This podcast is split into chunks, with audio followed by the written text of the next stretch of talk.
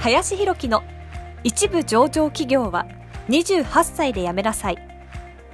この番組では28歳で一部上場企業を辞め現在教育不動産事業を中心に2社の経営を行う林博樹がこれから起業独立フリーランスとして自由度の高い生き方を目指したいと考えている方向けに必要な知識マインドをお伝えしていきます。こんにちは林です、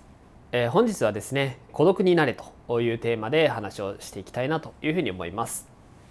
多くのですねこう人を見た時に結構ですねこう孤独になることを恐れているなというふうに思っております。まあそもそも、人間というのが本能的につながりたいっていう生き物だったりもするのでそれはまあ人間の本能かなというふうにも思います。まあ、誰かとつながってたいから SNS をしたり、まあ、何かのコミュニティに入ったり属したりまあもちろんそこからね一人になってしまったらもちろん一人で人間っていうのは生きていけないので本能的に誰かとつながっていたい人とつながっていたいっていうのが僕らのね DNA にはあるかなと思います。ただですねだからこそ僕はですね孤独になる時間っていうのがすごくね大事なんじゃないのかなと思っていてあまりにもその時間を取っていないっていう方が多いような印象を受けています。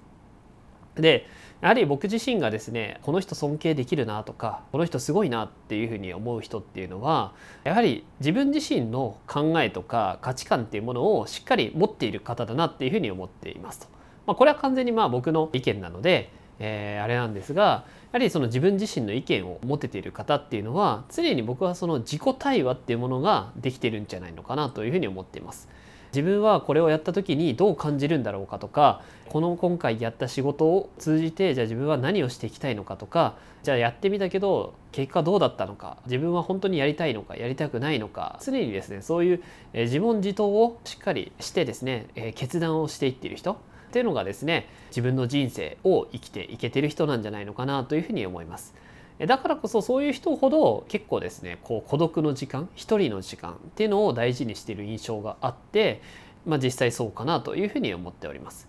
だからこそですね、まあ、皆さんの中でもですね他人の人生になりたくないなとか自分の人生を生きたいなと思ったらやっぱり自分との対話っていうのを大事にしてもらいたいなと。ただ多くの人が誰かが聞いて意見とか YouTube とか著名のね人の意見をまあシンプルにそうなんじゃないかっていうふうに思ってる方も結構多い印象なので、まあ、常に自分はどうしていきたいのか自分はどうなのかそれをですね考えていってもらえた方がいいんじゃないかと。そのためには孤独に、ね、なる必要性があるので常にね、えー、友達とか誰かといなきゃ不安だっていう人はね一旦そういう風な時間を作った方がいいかなと個人的には思っています。はい。ということでですね本日は孤独になれというテーマで話をさせていただきました。ありがとうございました。本日の番組はいかがでしたでしょうか？この番組では林博樹への質問を受け付けております。ご質問はツイッターにて林弘樹とローマ字で検索していただきツイッターのダイレクトメッセージにてご質問いただけたらと思いますたくさんのご応募お待ちしております。